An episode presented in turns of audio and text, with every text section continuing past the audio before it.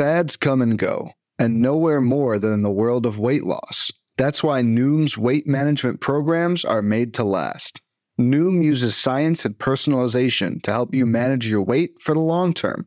Their psychology based approach helps you build better habits and behaviors that are easier to maintain.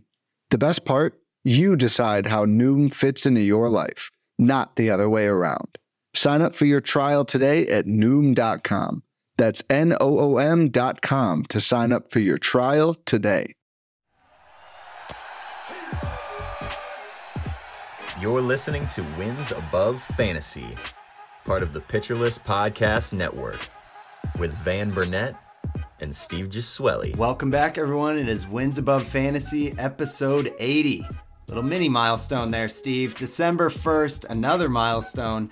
And it is the last month before the new year where we will see a bunch of 2023 stat lines come to fruition. And today we are looking at the projected stat lines. I'm Van Burnett, joined as always by Mr. Steve Gesuele. You guys can follow the podcast on Twitter at Wins Above Pod. I'm at Van underscore verified, and Steve is at Stav8818. Steve, projection season is always a fun time to squint, challenge, uh, you know, look at what they did last year, how the situations changed. Super pumped about it, man. Uh, but I cannot lie.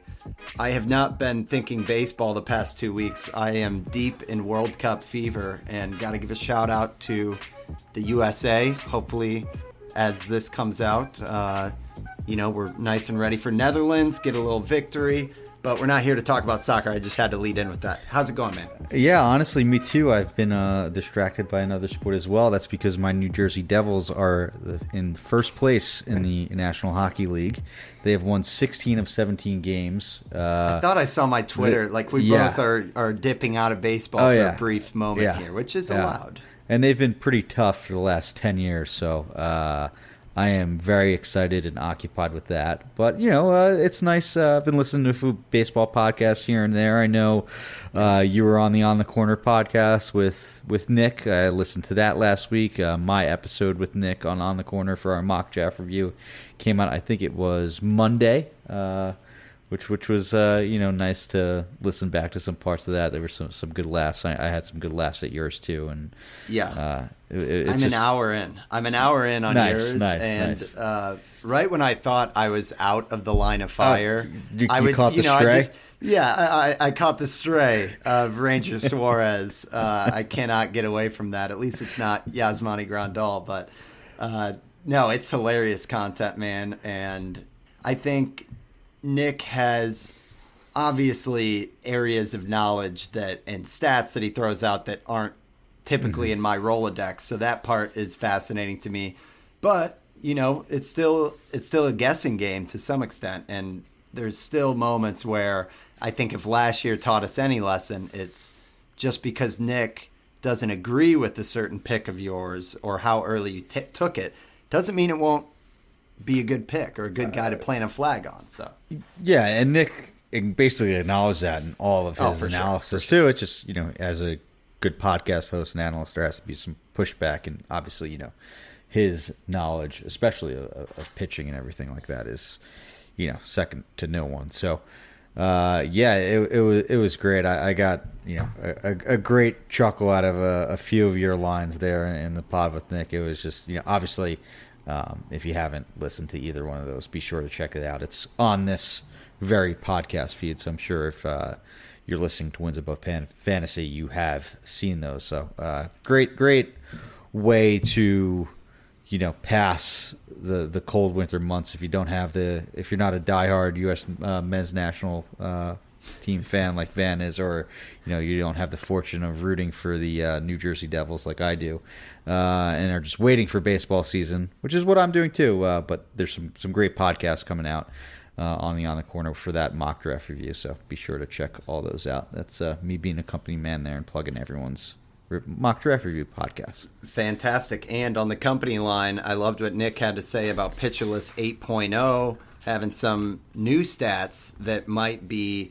uh, some game changers. I-, I liked what you guys were talking about on the whole uh, what was it like the swing rate on on Uh, yeah, like competitive pitches. You know, Yeah, you- competitive you know, we, we can't we can't uh, spoil. Not that we know much about it anyway, but we can't uh, give too much away there. But obviously, you know, with, with It's a tease. The new It's a yeah, it's a tease. Yeah, but with the And- new year and new PLA, to they come out with something amazing every year, and you know, I'm sure there'll be something super excited. But yeah, that was uh, my face kind of lit up where it's like, oh, maybe that should be a stat, and it's like Nick was like, wait a second. That it's going to might be, a stat. Yeah, that might I be a stat. Yeah, yeah. Well, you know, from the tease there to the segue of the show topic, we're talking projections, Steve. And, uh, you know, when I wasn't listening to like uh, Stars and Stripes and, and American Soccer podcasts, I did check out a Hacks and Jacks pod. Steve, or I'm sorry, Scott Chu was talking about how the steamer is traditionally a, a very conservative projection system, and that's what we're looking at. It's today. the only it's the only one out right now. Yeah, it's still Only one early. out. Yeah.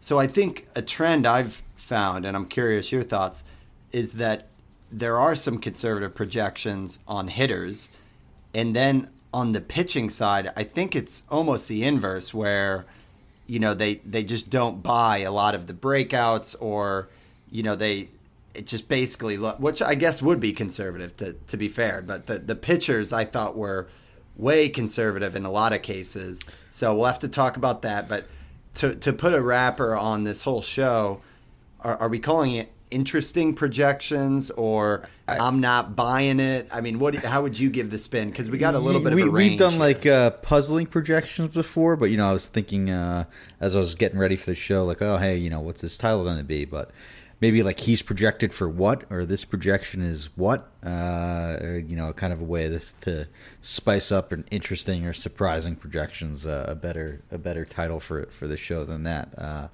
just to kind of uh, you know mix it up. I know you've gone with the show title "Puzzling Projections" uh, before, um, but yeah, I, I think it's a good point by Scott, and that's kind of why there is some buying opportunities for these guys. Right, the projection system is supposed to be conservative. It's supposed to, you know, that's inherently what it does. It you know brings things back to a mean and regresses, you know, stats basically to try and figure out mathematically what a player is projected to do, but if players did exactly what they're projected to do, nobody, none of us would be playing fantasy baseball, right? And I think I, I was listening to it on on, a, on another podcast. I, it was probably Rates and Barrels. I think it was Eno Sarris, um, and he talked about you know how projections sometimes have to toe a line between like playing time and actually projecting what a player is going to do, and if that's good sometimes those things don't add up if that makes sense. I think they're actually talking about a player that we'll talk about a little bit later as a teaser here, but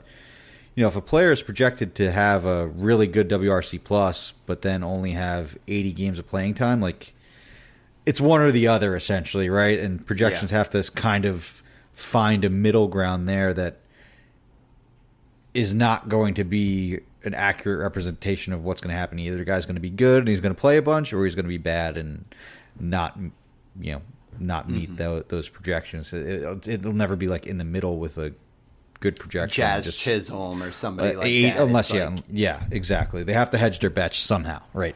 Yep. Okay, well let's let's jump in, Steve. We got a long list of names, and it's a super exciting topic. But let's start at the very top, and we're going to lead with hitters. And right now, granted it's very early on the NFBC drafts, this guy is the top ADP player, and it is your boy, if I can call him that, Trea Turner. With that said, the projections are in for Steamer, and in my opinion, seem to be criminally low. Turner getting projected out at 157 games, just a 286 batting average, 19 homers, 23 steals, 89 runs, 78 RBI. Listen, it's a good line for any other player, but for Trea Turner, he's a career 302 batting average guy. They're dropping him 16 points. The homers at 19. I mean, he hit what, two years ago he was way above that. And then last year i thought 21 was the floor. Only 23 steals is pretty low for trea turner let alone with bigger bases. What's going on here when you look at turner's projections? I mean it seems like the industry is already taking the over on a lot of these by making him the one one. Uh, but what are your thoughts?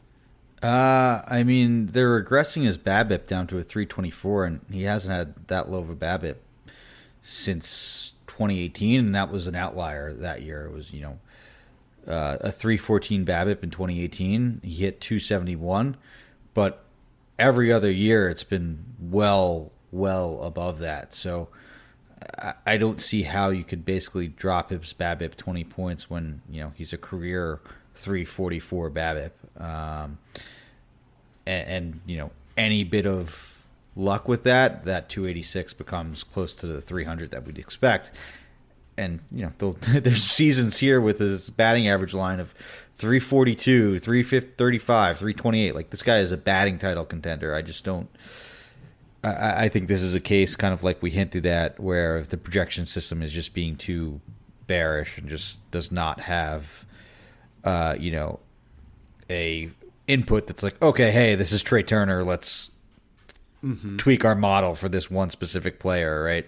Um, it's kind of probably just doing it based on whatever formula. You know, he's entering an age 30 season. Um, but I, I'm still, you know, taking the over on essentially all of those numbers with a little bit of a pushback. I think 19 home runs might be kind of fair depending on where he signs. Um, you know, 28 in 2021 seems like a, a pretty good outlier. Um, you know, I know for half the season there was still that the rabbit ball going on in 2021. Last year, uh, you know, 21 I think is more towards his true talent level. That was still the second highest total of his career. He's at 19 twice before that. The so, shortened season, he was on. He was definitely yes, on pace uh, for like 25, 30. Th- that was also probably peak rabbit ball though. Then at that point, right? Uh, um, you know, uh, Washington is a good place to hit in the, in the summer. So it was August and September in in, in DC there. So um, May also probably be a bit of an outlier. Um, yeah, I mean, you know, he, he 27 steals last year. Uh, I think the the 23 are probably low, but I don't know if we're going to see a 46 and 43. Maybe you know we'll get close to 30. Um, but again, I, I, it's not like he lost any sprint speed or anything like that. So I, would take 27 as as a uh, 23 as a as a floor for sure. Uh, probably buying the over on that as well. So I think it's low, maybe not criminally low though. Okay, okay. And I still think that projected line is like good enough for the first overall pick, right? Or at least top five. Uh, I mean, I don't know. The, the counting stats, especially, are, uh, are uh, yeah. Low. That's another one that maybe it's because he doesn't is not on a team, but I, uh, you know, he's going to sign with the contender, right? Like he has to. It, it, it, yeah. It's going to be a really good team, so those, those runs will be, you know, at hundred. And sure. Dodger Stadium's not a good homer environment, so I don't know. I, I would take yeah. I would take the over on twenty one. Um, I still think Turner has has every right to to shout for like a 25, 30, 25, 25 season. Yes. And definitely, if he's going to play 157 games, I have a hard time seeing how he doesn't hit a 100 run mark. Um, but yeah, I guess criminally low might be overstating it. And overall, that's a good line anyway. So yeah, I just thought it was a little interesting out of the gate that it's like, you know, He's just 30. Seems like it's kind of a fade. But as Scott mentioned, we'll talk about throughout the show, Steamer is a conservative projection system. Unless you're Spencer Torkelson last year and they had him projected for like 190 WRC plus. So let's keep it moving. We got a lot of names to get through. And this was one you had to defend on the Nick Pollack mock draft of Michael Harris II, who you took in the fourth round, Steve. I know part of that was kind of situational but you don't have to convince me, man. You know, I, I rocked him last year in, in my home league and was a huge fan of the breakout. Now, this year, they've got him projected for 141 games, uh, 277 average, 22 homers, 20 steals, 84 runs, 78 RBI. Uh, which, by the way, doesn't look that that far off. Different from, from Turner. Turner. yeah, yeah, yeah. So here's here's my thought with Michael Harris II looking at this is I was surprised that the average was as high as 277, mm-hmm. even though he was in like the 290 territory last year, just because of the strikeout rate, the BABIP. It seemed like he could do no wrong, and it wasn't the hugest. You know what was it? Just over half the season. So I was more surprised that they gave him an extra 30 games and gave him the same steals total as he had last season with just 20 steals and the 22 homers when just last year I think was he at uh, what was it 20 He was at 20. Yeah, you got 20. You got 20. okay Tw- uh, he, so was, he was 20 of 22, so got caught stealing twice. gotcha where do you have his page up on homers Yes. I'm trying to remember was he 20 or 19. 19 19. 19. Okay, so they only have him with three more homers with 27 extra games, and they have him at the same steal count. So his ADP is 29. I know some of these because the the NFBC drafts so far are these mainly like best ball or what are these? Drafts Yeah, they're they're going on? draft champions. Yeah, draft and holds. Okay. So ADP 29, it might not be that expensive for actual drafts, but For sure. this is one that we got to talk about because he's kind of a head scratcher. We know he's going to have the helium, the rookie of the year. What did you think about this projection line? Yeah, they're projecting his K rate to come down a little bit, which I guess makes sense because the K rate in the minors was a lot better. The swing strike rate and chase rate, though, um, does have a little bit of cause for concern and 42% O swing percentage on Fangraphs. Um, you know, uh, I would think in order to cut that strikeout rate, um, that would have to come down a bit. Uh, and it seems like this is kind of like the like, you know if my dumb brain were to do a projection uh, i would project the average to come down further and then bump up the homers and steals based on just sort of the rates because the barrel rate was really good the sprint speed was really good like i talked about on the podcast with nick like everything as far as the homer totals and, and stolen base totals, like all those skills are good. What's concerning is you know the the, the chase rate, uh, some swing and miss, and um, you know a potential batting average regression, which you know if you told me 277 was what Michael Harris the second is going to hit uh, in 2023, like. I, I'm not hesitating at all to take him in the fourth round. It wouldn't have to be a situational type thing where I'm looking for speed or something like that. Like, if that's the case, like Michael Harris is going to jump into the first round uh, uh, in, in a, a year from now. So, um, as someone who likes him, I'm a little bit more hesitant and think that there might be a bit of an average dip unless we see sort of some compensation for that power when reducing his O swing, um, something like that, you know.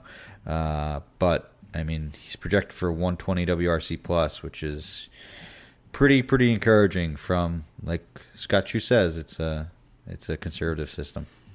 I think a couple other things to mention on Harris too is one, most of his games last season were in the middle to late part of the batting order, and right now on roster yeah, it- resource, it, it's took him a while. It took him a while to, to get a bump up. Yeah, yeah, now, I mean, now he's he should be hitting like second in in that lineup, um, or at least somewhere up there. So I think that should really help with the the counting stats.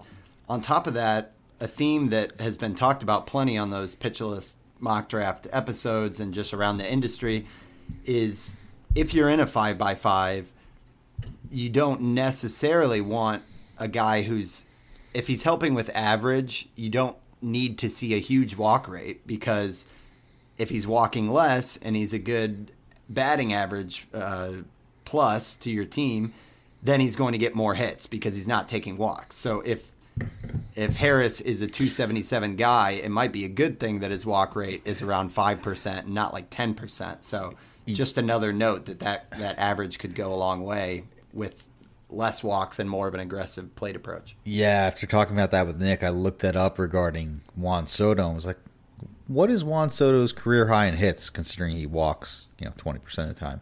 Yeah. Uh, and it was a shockingly low, at least to me, 157. He has never had more than 157 hits in a season. And, you know, Uh, that is because he walks so much. So yeah, in five crazy. by five, if, if hits is a category, that is, uh, you know, that's not something that you should avoid these high OBP or you know, it's still a good thing.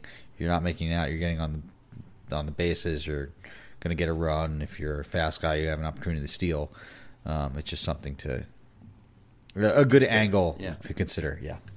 For sure. But I think that that plays well for Harris with the speed and everything. Yeah, So- and that also could. Uh, I mentioned it with Nick too. Like if if you're putting the ball in play before you're striking out, like that's a way to combat your your strikeout rate. And for a guy that has a good hit tool like Michael Harris, um, you know, uh, that could be a good thing.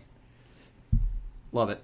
Okay, let's move to another interesting one. And I don't even know that I, I'm taking issue with the projections here on Gunnar Henderson. I think it's just a name that we're going to have to quickly develop an opinion on because there's there's name value, there's a lot of hype, and his ADP right now is 96, which is crazy for Gunnar Henderson because we've seen so little of him in the majors. But his projections over 141 games, uh, playing for the Orioles, batting 255, 21 homers, 10 steals, 75 runs, 77 RBI. So this, Steve, I mean, he's a big guy, but he has speed as well. This doesn't seem that off base to me, but I guess the question is if this line were to be true 255, 21, 10, 150 counting stats, is that worth a top 100 player pick, or do you think this is just a guy that's like tough to project out? Um, I think it's probably a, a, a top 100 pick if if that does pan out, right? Like double digit stolen bases with 20 homers and you know close to an 800 OPS. Like, yeah, that's a really good fantasy player, uh, especially in today's run environment.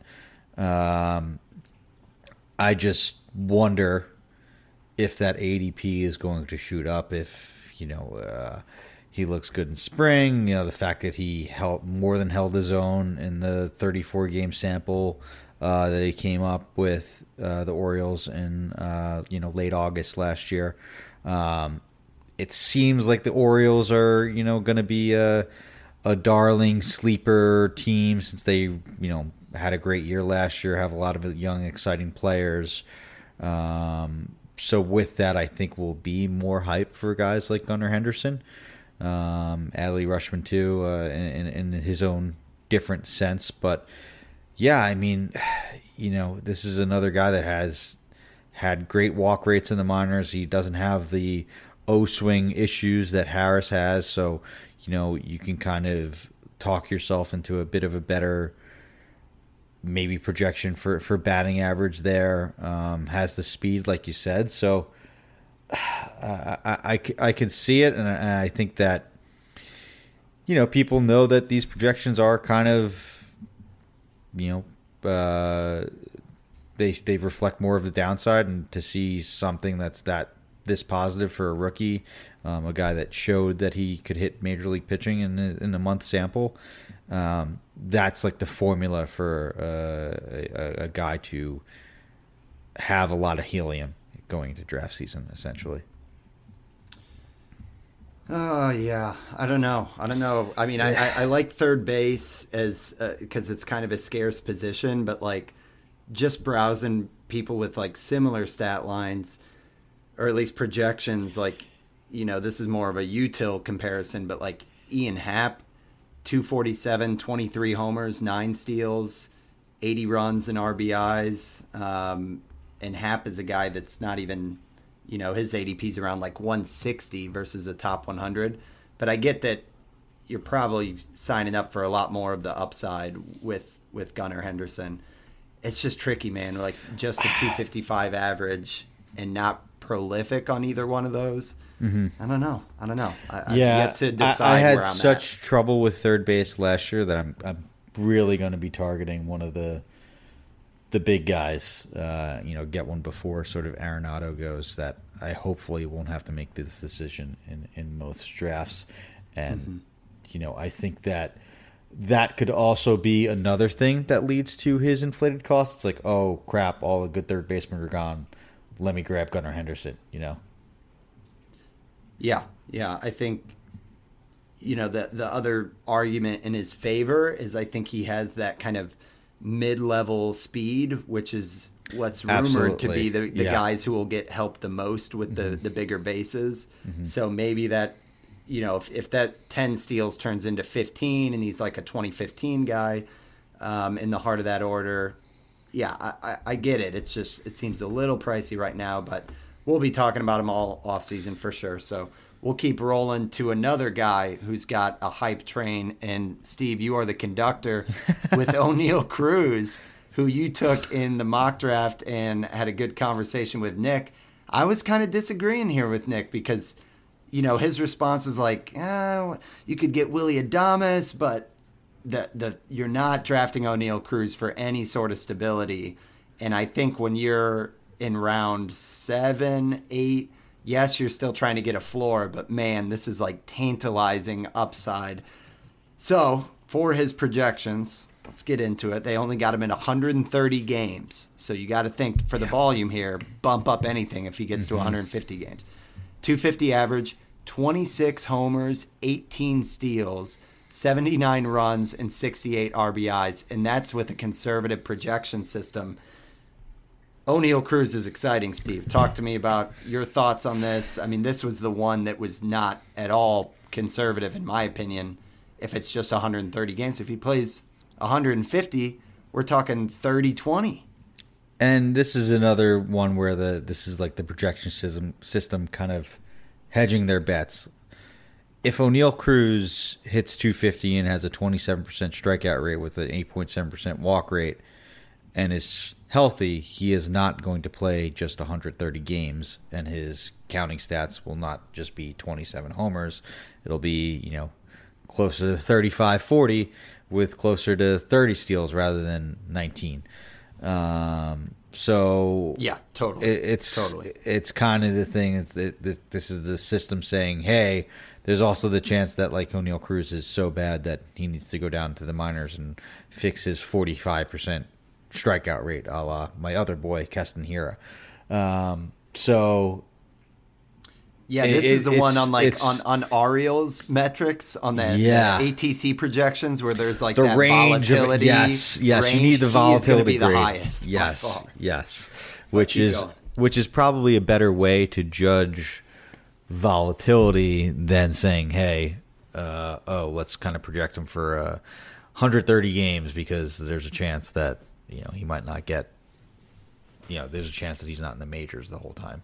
Um, you know, if this is if it's 250, like uh, you know, it's another thing like Harris, like you know, look out. Like that that that could be a league winner if Oneil Cruz hits 250 with a 27% strikeout rate. So uh, it's it's encouraging uh, as much as I want to be hesitant and kind of go with safer hitters. Like this is what is tempting. Like this is what you know you could fall in love with. Like 27 homers, 19 steals, and 130 games. With you know uh, you see the the the, the winter league uh, highlights from the Dominican Republic of him where he's just like kind of dropping his bat head out and hitting a 450 foot home run. Uh, it's another one that the hype is easy to uh, get out of control with.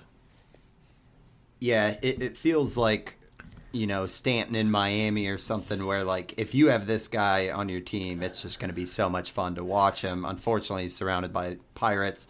However, one thing I thought was interesting is that at this 250 average, which I think we would all sign up for, they had him projected at a 304 BABIP, but he's a career 320 BABIP guy because he just hits the hell out of the ball. So, I mean, I'm just wondering if maybe there's even if he's having a good season, that BABIP could even look better than 304, which it just is upside everywhere, but it comes with so much volatility, and I think the 27% K rate is kind of wishful a little bit, given what we saw last year, because he was beyond thir- what was he 32, 33? 35, 34.9. Uh, and then his September, when he was really good, it was still like 29%. So it was still elevated. So he doesn't even need to get it down to 27%. He needs to get to that 29 that he had in September.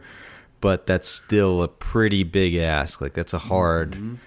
Uh, This is like know, the Hunter Greene of hitters Yeah, he the d- September, the hot September that you're like praying is the real yeah, deal. he doesn't chase that much. He's just a 32% uh, O swing, but his contact percentage is- way down at 66.2%. So there's just so much swing and miss in his game. Um, but, you know, if there's any bit of improvement there, uh, look out. A- And the K rates weren't that bad in the minors. I know it's a tough. That's a tough thing to sort of project, and it's harder to hit major league pitching. But you know, he he always improved his strikeout rate when he repeated a level or, or the next year. So, um, I'm in. It's just I would be much more careful. Like I would want the chalkiest of chalk hitters around him. uh, Almost and- plan for exactly, and then like not take another risk with the hither until the, the the late round, just because there is so much boom bust potential. Yeah, that's great advice. We will talk about another up and comer that has a much higher floor, in my opinion. But first, we are going to take a quick ad break and we will be right back. When it comes to weight management, we tend to put our focus on what we eat, but Noom's approach puts the focus on why we eat, and that's a game changer. Noom uses science and personalization so you can manage your weight for the long term. Their psychology based approach helps you build better habits and behaviors that are easier to maintain. And they help you understand the science behind your eating choices and why you have those cravings. Noom's personalized courses are easy to follow and will help grow your confidence with tools you can put into practice on day one. The best part? You decide how Noom fits into your life, not the other way around. And based on a sample of 4,272 Noomers, 98% say Noom helps change their habits and behaviors for good. Try Noom today and see the results for yourself. Sign up for your trial today at Noom.com. That's N O O M.com to sign up for your trial today. All right, Steve. We, we made it this far into the show without talking about Vinnie You, Pasquantino. you need the you need the uh, the train conductor hat now. This is this is your hype train. I'm all was just I'm all aboard though.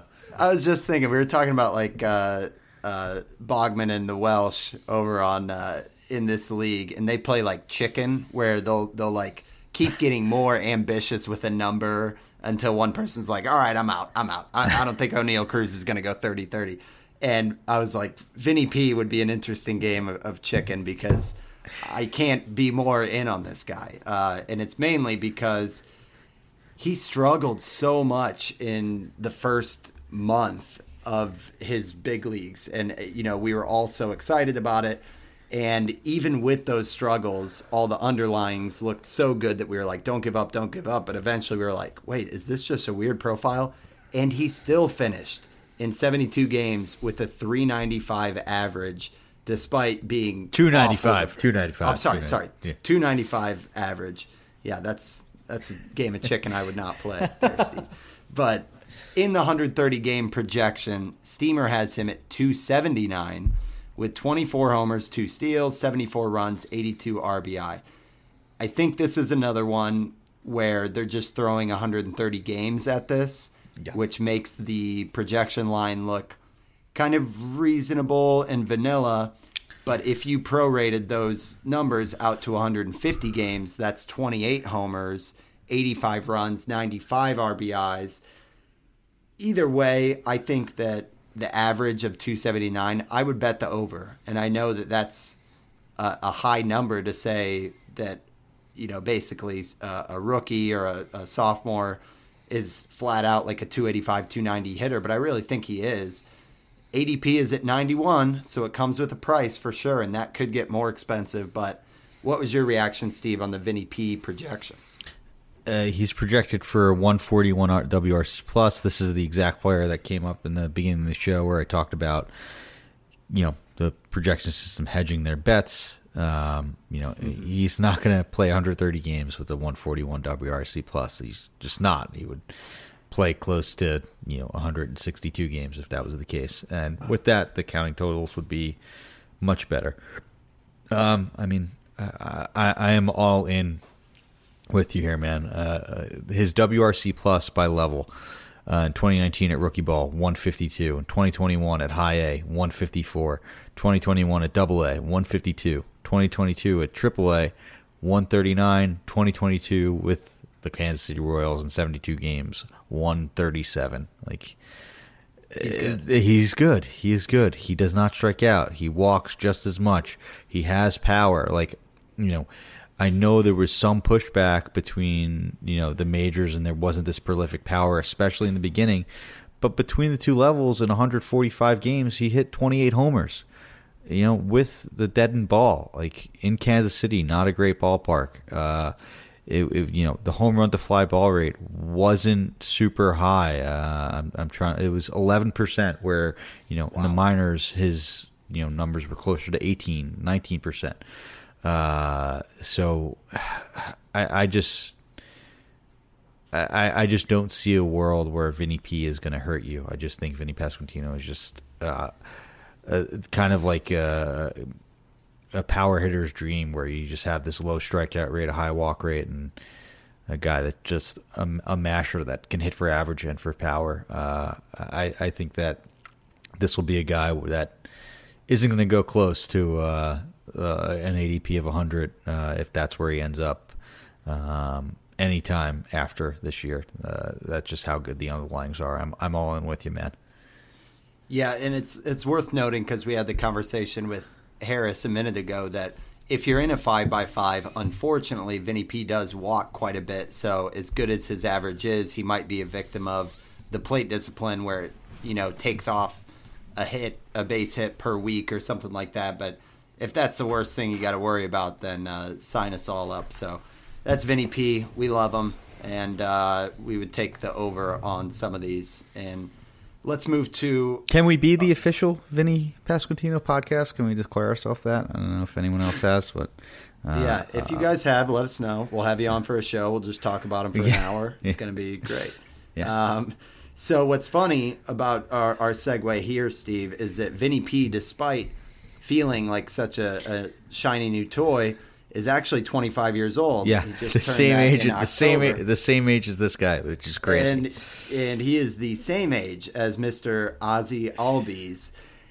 And wow, what a different thing because here we are looking at Albies and asking the question is this the same guy that he once was? Um, obviously, he's had some rough bouts with injury, but now the projections come out and it looks like they're basically projecting him to be somewhat of a shell of what he was, Steve, with the 259 average, which seems reasonable. When Ozzie was great, he was between like 270, 290.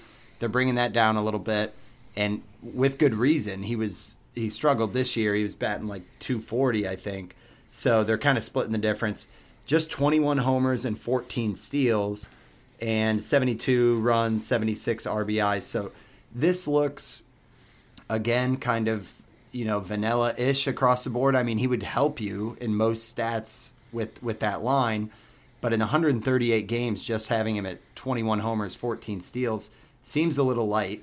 Um, curious what your thoughts are, high level on Albies, and, then we can get into some some underlyings and everything. this is probably I think I was down on Albies heading into 2021 and like this projected stat line is kind of the reason why it's like what if Albies is like a 2010 guy with like a 250 average? It's that's not that good. Uh, I know we were talking about that with um Trea Turner but you know that was more of like a 290 average 2020 which is a lot different.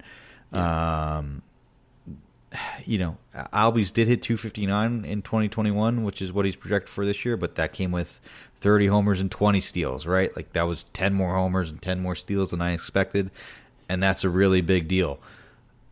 That being said, you know, rabbit ball, uh, you know, uh, amazing, amazing counting stats at 209 runs and RBIs combined, like that's another thing that can make up for this uh, projection. Uh, this projection, like I, I don't see how Albies would finish with 72 and or 69 and 73 uh, runs and RBIs respectively, uh, hitting anywhere where he will if he stays healthy in the Braves lineup. So.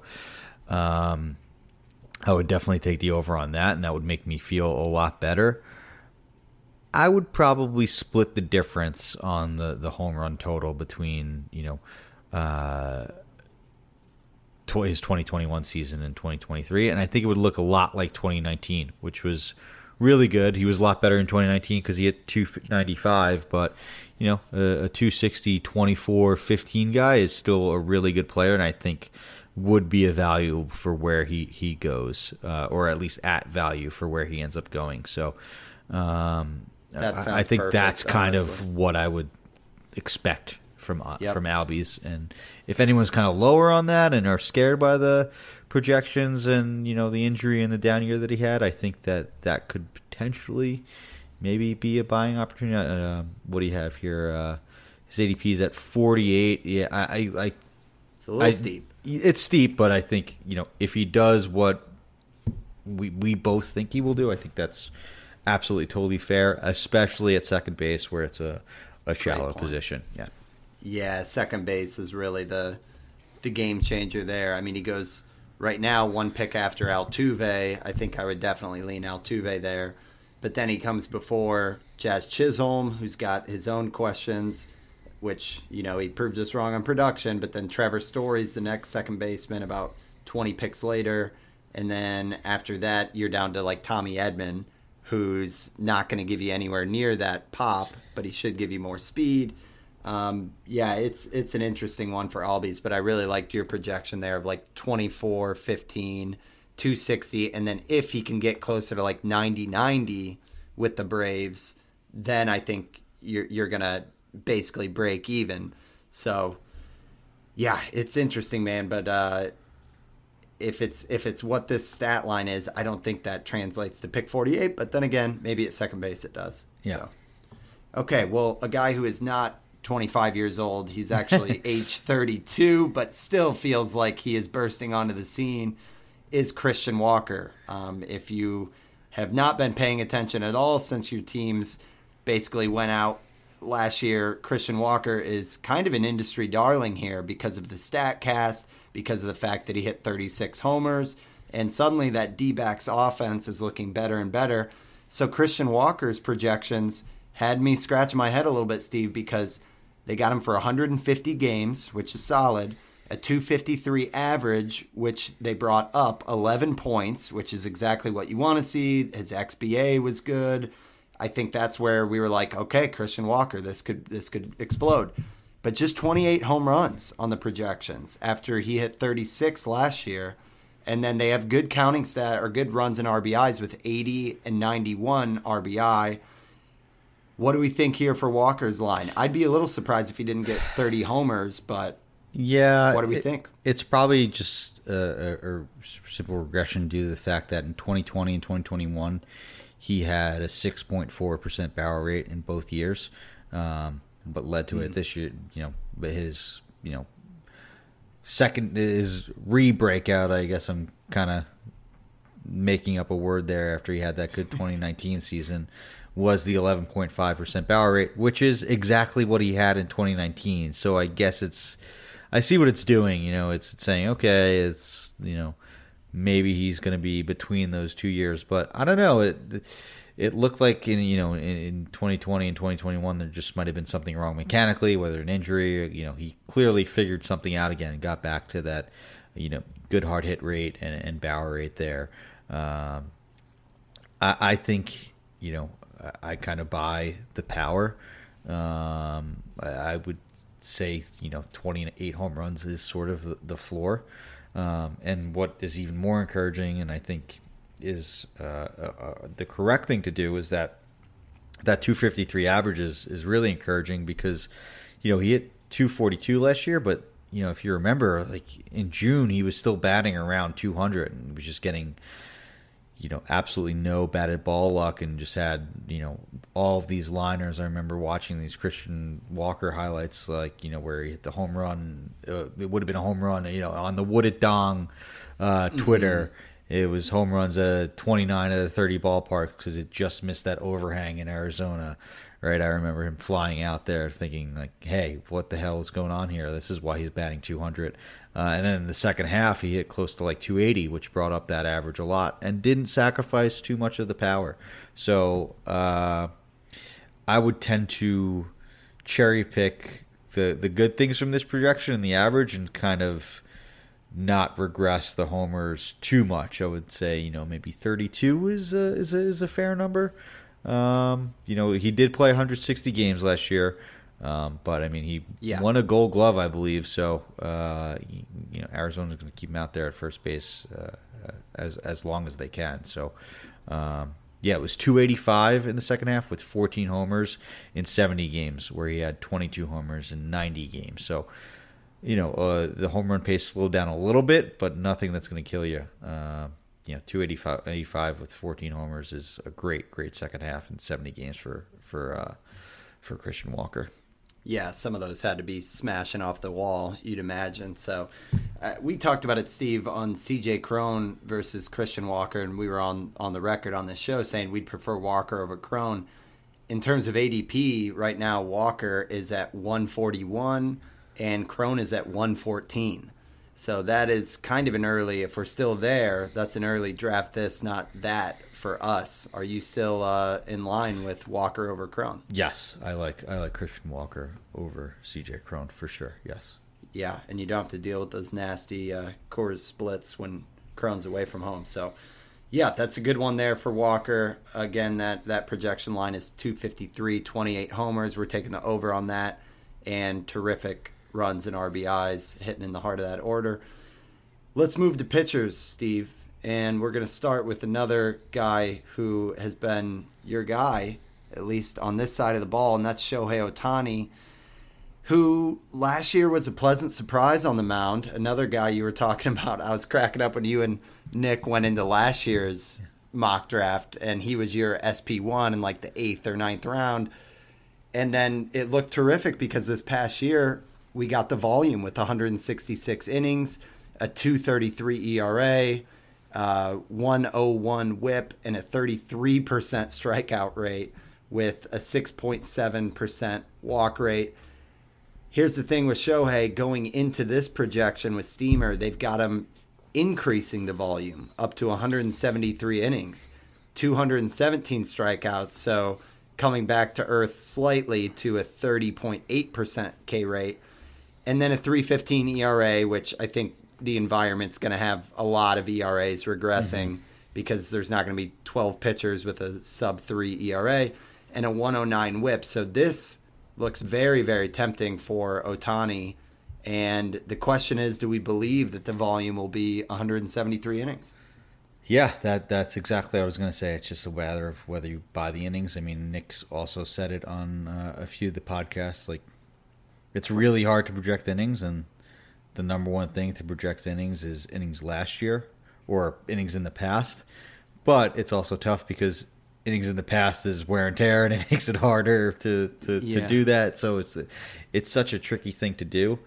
Um, have as someone who you know rostered Ohtani in a lot of places as a pitcher, uh, and sometimes in some places dual eligibility sort of things. You know, there was no hiccup. There was no misstart to a blister that he dealt with in 2021 or a skip in a rotation to give him an extra day rest. At most, they kind of just pushed him a day here and there, but he really didn't miss a turn. Uh, obviously, he didn't get to like you know the 200 innings because the Angels did uh, had a six man rotation, so there's no two start weeks or anything like that. So I, I un, unless there's an injury, which you know the, there there always could be with, with Ohtani, like I'm buying you know 150 to 170 innings, so I'm not out on this projection. It's not like whoa, like what what is this? I I, I could see it. Um, I just think that where I knew I kind of easily could see that 130 wasn't the ceiling last year, like Nick kind of hinted at uh, in our podcast from from last year.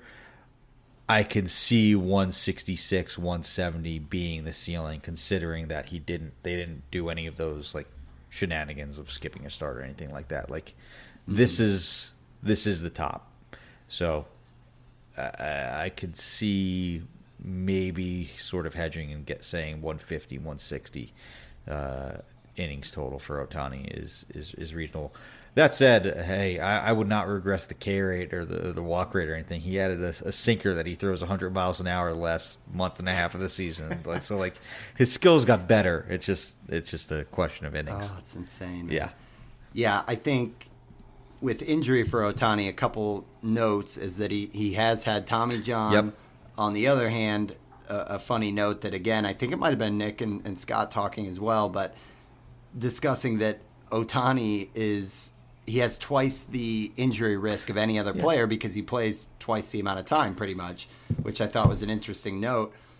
But yeah, I think if the Angels, I know they just brought in uh, Tyler Anderson, it would be really interesting if they made a push for Trea Turner because right now their shortstop listed as Gio Urshela. And it seems like this still has to be a window for them with Trout and Ohtani. Then they really let him go a little bit. I think you don't need the 173. I think is what we agree on. It's like if he can get to 160, you're taking that any any day of the week. So I, I like it, and um, in terms of like the ERA and WHIP, it's going to be great no matter what it is. Um, whether that's a 315 or if the environment's similar and a lot of people are sub three, Ohtani will be amongst the best this past year.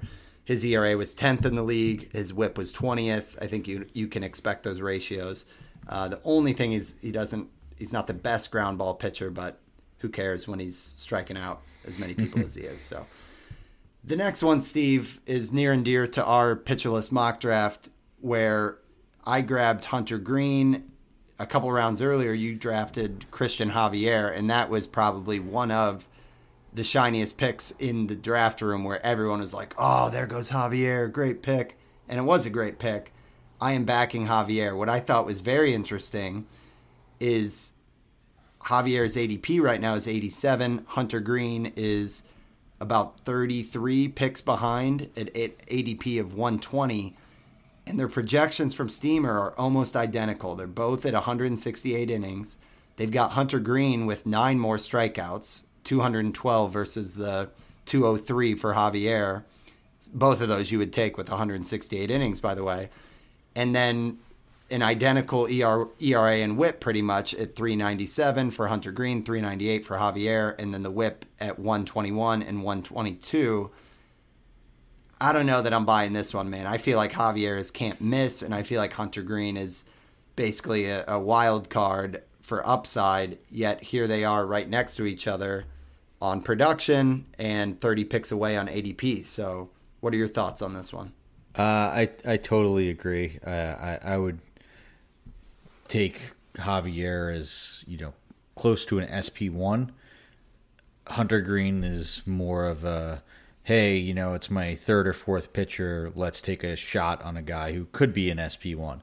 Um, I think that you know the fact that Javier only threw 148 innings last year and you know started out of the bullpen the last two seasons um, has had you know a, a, a, higher walk rates. You know he he did a lot better this year, just an 8.9 percent walk rate. Um, you know I, I, know Hunter Greene only had a a nine percent walk rate, but it, it just seemed like there's more command issues with Hunter Greene than there is Javier, right? Javier, like Nick said on uh, on on my mock draft podcast, like Cristian Javier has a top fastball in the league, like it's top five pitch in the league for any pitcher, any pitch. Hunter Greene, like had to figure out how to not give up five home runs off of his fastball every start, right? Like I remember there was like a few Brewer starts in there where it was just like guys were teeing off of on him, you know, twice an inning it seemed like and he just couldn't throw a fastball. It looked like he started to figure out that in the second half. Yes i, I totally understand that and there was a great stretch of starts. But i i know for a fact that javier has this amazing fastball uh, an amazing slider and is essentially spencer strider. Hunter Greene, i know can be. This this this great pitcher has the velo has the stuff um, still needs to i think take a step to put together to make those projections come through, come true. Um, you know, I could see both of them. I believe Cristian Javier's projections more, if that makes any sense whatsoever. Well, and I just think a, a, huge part of this is what the heck are projections doing sliding Javier's ERA from a 254 all the way back to a 398 and on top of that the the whip of 122 where last year the whip was 0.95 I know the walk rate still isn't great from Javier. Um, he's not a great ground ball pitcher but he's fourth in the league in hard contact against. I just cannot see his ERA being much higher than like a three six, like, and that to me is like a floor. And here they are with a 398. So I, I don't know. To me, the ratios is where they're way off on this. Yeah, I mean Javier had a .95 WHIP last year. He had a 169 batting average against. Uh, on top of that, you know, a 24.3% strikeout minus walk rate. You know, one of uh, one of our favorite stats there. So uh, hey, hopefully, hopefully projections all look like this for Javier, Steve. That'd yeah. be great news for. Yeah, for yeah, for sure. Keep the keep the cost down. Let, let people be people not realize how good of a pitcher this guy is. Okay, well let's let's talk about another pitcher that will probably be viewed as an SP one. He's getting drafted about 20 picks sooner than Javier right now, and it's Alek Manoah. He's a guy we talked about a couple shows ago, Steve, because you know he he he was certainly elite this year from a ratio standpoint, but the K's weren't weren't quite there. Now this is a weird projection because they have him at about a strikeout an inning, and you're going to get the volume. They've got him projected at 202 innings, 198 Ks, which again would be a better K rate than last year, but a 409 ERA and a 124 WHIP. That ERA is almost up two whole runs from where he was at this year the xFIP this year was a 398, which is pretty much where they've got him and then some. It's just uh, I don't know, man. Like where are we at with Manoah here? Because this is not SP one worthy if this projection is correct. Like I think I see where the the downside is coming from. He had a 244 BABIP, an 83% left on base percentage, um, a .73 homer to nine. So a lot of the the metrics that indicate some luck are on his side or were on his side last year. So okay, yeah, sure, you can regress those back, but I'm not regressing him down to a 126 homer per nine and 288 BABIP when in 2021 it was a .97 homer per nine and a 246 BABIP with a 76% left on base percentage. So uh, sure, yeah, uh, the the 240 224 ERA may have been a bit fortunate, but I, I think it, if anything, it's going to be more like his xERA of 331 last year than a 409. Um, and with that, you know, with the stuff that Manoah has, um, he's had a he had a 12.6% swing strike rate in 2021. You could see some easy growth for for strikeout rate there, which would just kind of combat anything um, that would you know bring down the you know if the BABIP or the left on base went uh, normalized, if there's any bit of a spike in K rate, which I think Manoah clearly has the stuff to have a K rate higher than 23%, um, that would mitigate any of my concerns there. So I am buying the under on a 409 ERA for sure. Yeah, I, I, mean, I like the pitcher in general, and playing with the Blue Jays. You know, last year he, he had 16 wins. I think that's kind of in the equation as well for the ADP. But mm-hmm. I don't know. This would be like the earliest you would take your SP one. And when I look at the full picture of like pitchers before him and after him, I got to yeah. say, I don't think I'm going to be having a lot of Manoah. This, yeah, I guess. Who, I guess who's going around him? Do you do you have it in, in front of you? Yeah, so, so and also pitchers... caveat: this is not the greatest ADP to use since it's it's draft and hold, but regardless. For sure. So so b- before him is Shane Bieber and Carlos Rodon, and then after him is Kevin Gausman, Max Fried, Luis Castillo, um, Zach Gallen. I don't know. I, th- I think I lean Manoah over those guys. Wow. Um, I think I'd take Musgrove over him. I think I'd take Gallen over him. Yeah, I don't know. I, I, I think I, I think I, I think I might lean Manoah just based on sort of the the potential for I think more strikeouts, even though that does seem kind of counterintuitive based yeah. on what he had last it might year. look like a Sandy Alcantara type of you know workhorse with the volume. The K rate's not as elite as like a you know Scherzer, Degrom. Mm-hmm. yeah, type of but and if he does go the 200 innings, you know, uh, I think only three pitchers went 200 innings last year. Like, you know, the rate not, might not be great, but because he goes so many innings, the the counting number still might be there, right? Like he still had 180 strikeouts in the 196 innings. Um, so. With some room for yeah, upside, that- That's fair. yeah, it's fair. I think the volume and the win potential is something I'm probably overlooking there, but uh, he's an interesting one for sure. Let's talk about another one that is interesting and uh, conservative, is to put it gently, on Julio Urias. His projections, they got him uh, 12 and 10 with a 404 ERA, uh, just a 23% K rate, a 6% walk rate. Uh, Urias, you know, it, it feels like at this point we kind of c- can bank on some of that production. And I don't know about this one, man. Like th- these projections have him at 185 strikeouts over 193 innings. If he's getting that kind of volume, I mean, I guess that's kind of where on like a, a K rate he's been, but the ratios, he's been sub three for two years in a row now, where he's thrown 63 starts with a, a sub three ERA, and they got him all the way up at 404. How, how do we make sense of this, and do we even care? No, I don't think we care. I think Urias is kind of a guy that has had projections be wrong on him just constantly for whatever reason.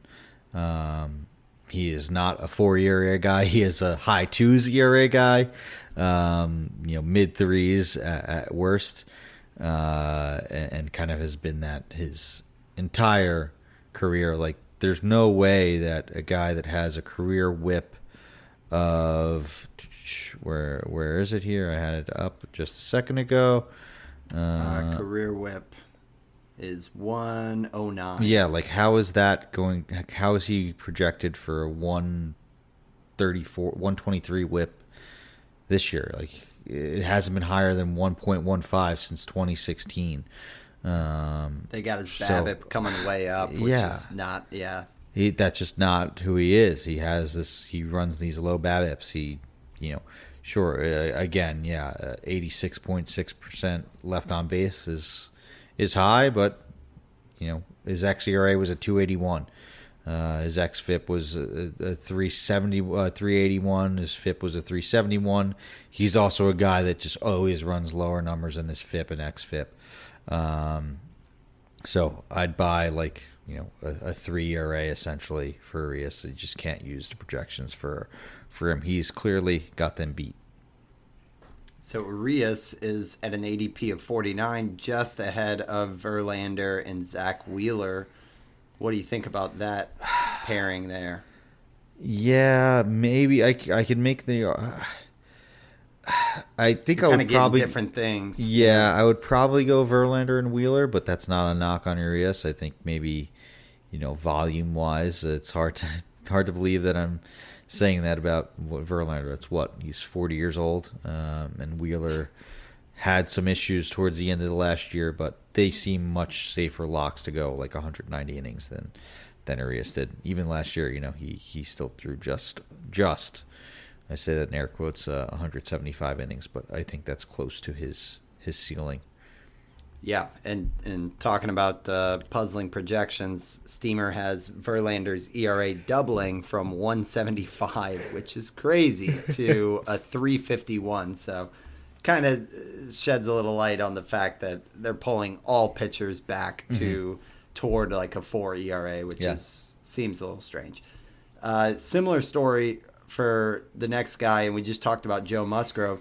Steve, you took him in the PL mock, Yes. and you had some regrets. I like Musgrove um, it- more so than than Manoah, but they've got him projected 194 innings, uh, three seven four.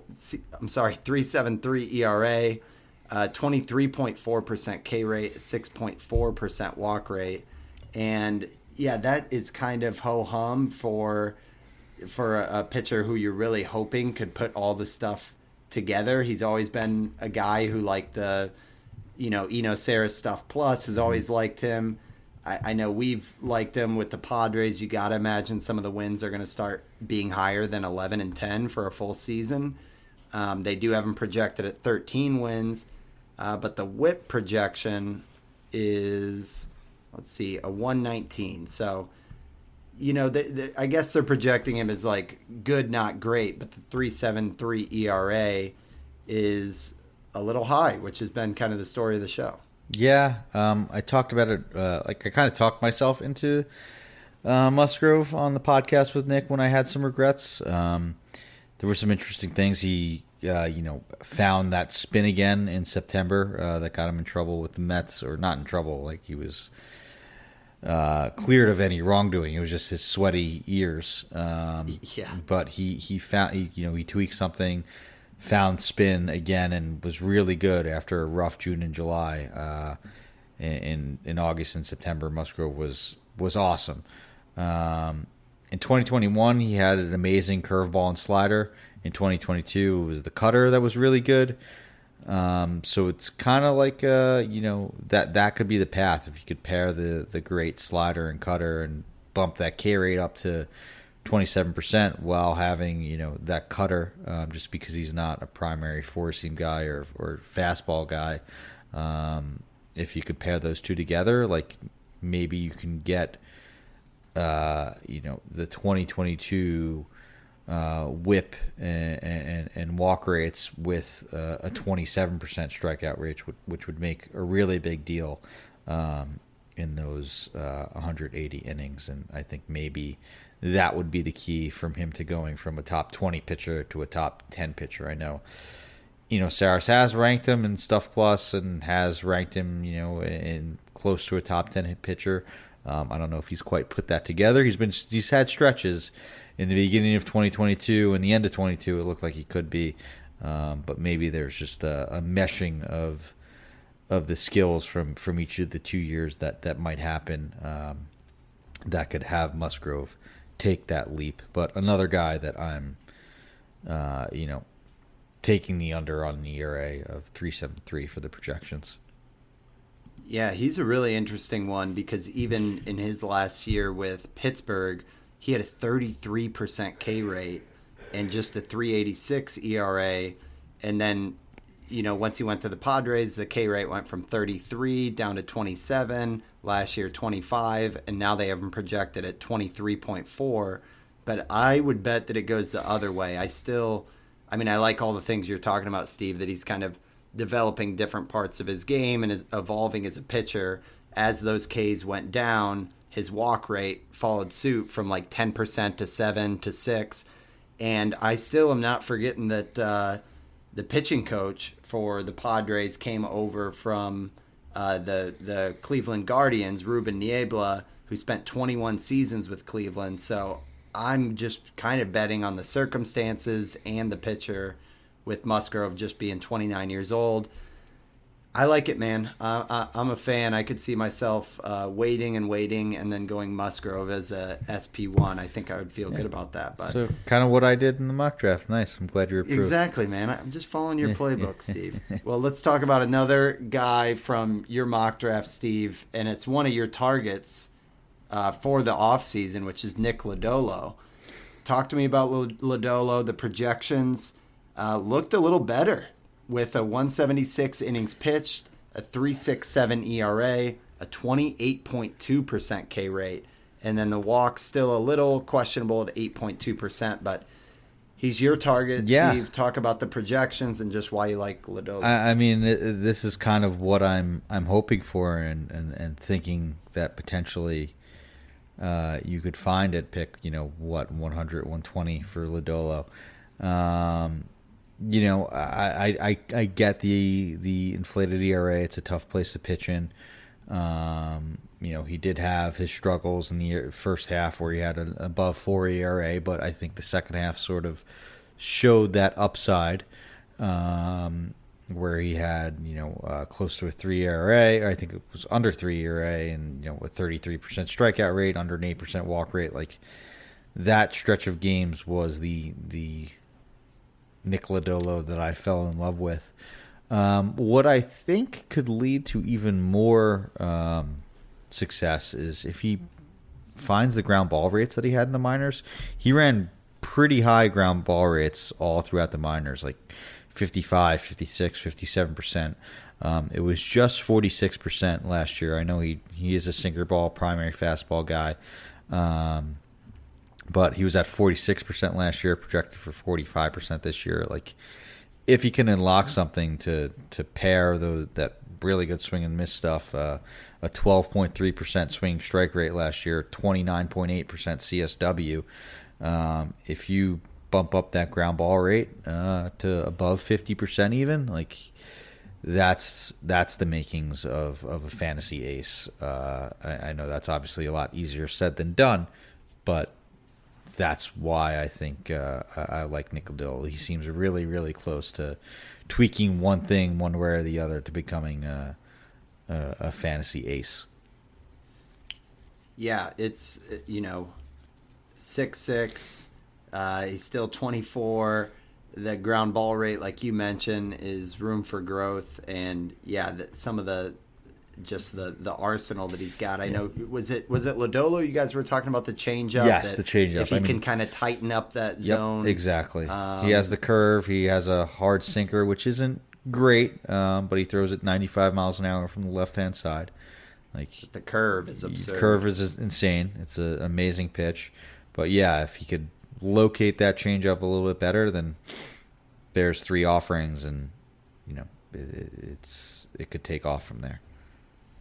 Okay, I love it. Well, it speaks volumes that they're you know buying Lodolo when almost every other yes pitcher that's they're true. kind of fading yes. their stats. It's almost like the Oneil Cruz of the pitcher side when it comes to yeah. steamer projections. So. Same could be said for Hunter Greene though. I think that was one that was really interesting. That the projections yeah. were basically buying his riding of the ship for the last and both those guys are in, in hitter friendly parks too, right? So the projection can consider that. So for them to be that bullish on Greene and and Lodolo is very very interesting, and and maybe uh, we should be even more in on both those guys. That's a good point. And we'll be we'll be talking about them all off season, but hopefully you guys found this one interesting. That that does wrap us up for episode eighty. You guys can find us every other week. We should be on Fridays. Sometimes we'll kind of scoot up to a Thursday show like today but every other Friday. Uh, so in a couple weeks, and that goes until Super Bowl Sunday, and after that, we'll be back on weekly. But we should have some fun guests coming up. Should be a lot of fun, Steve. Just all off season. I'm excited, man. We're starting to get on the cusp. Oh yeah. I'm getting ready to have like my home league banquet where we do awards and draft order and all that. So we're, we're not as far as it seems, you know. No, no, it's uh, you know, the, the, my friends and I always joke. I think I've, I've told this joke possibly on this show or with you, but uh, there's a radio host in, in New York, Mike Francesa. He's retired now, but he was a legend. That's where I how I grew up, and honestly, probably why I have a podcast, just because you know I, I love listening to sports talk radio all my childhood. But he would always like you know be in the dead of winter and like you know it's. Uh, you know, we got uh, the, the, Christmas, the holidays. Uh, you know, before you know pitchers and catchers report, then boom, you, you know, uh, it, it's fantasy baseball draft season and baseball here. He would like you know run through the things very quickly and basically gloss over and get you to a certain point in time you know, before you know like it's the holidays, only, then, then yeah, it's Super Bowl. it was that easy. Then it's Super Bowl, then it's draft season, then it's baseball, and boom, you're there. Like that's just uh, that's how it goes. And yeah, I mean, in, in a sense, he's kind of right. Like time does fly. So uh, yeah, we'll be there before we know it. I love it. Well, you guys can follow us on Twitter at Wins Above Pod. I'm at Van underscore verified, and Steve is at Stav8818.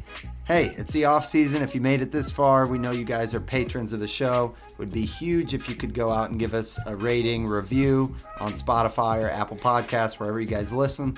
But that wraps us up for episode 80. On behalf of Mr. Steve Gesuele, I'm Van Burnett, and that is Wins Above Fantasy. Thanks for tuning in, guys. Later, guys. Thanks.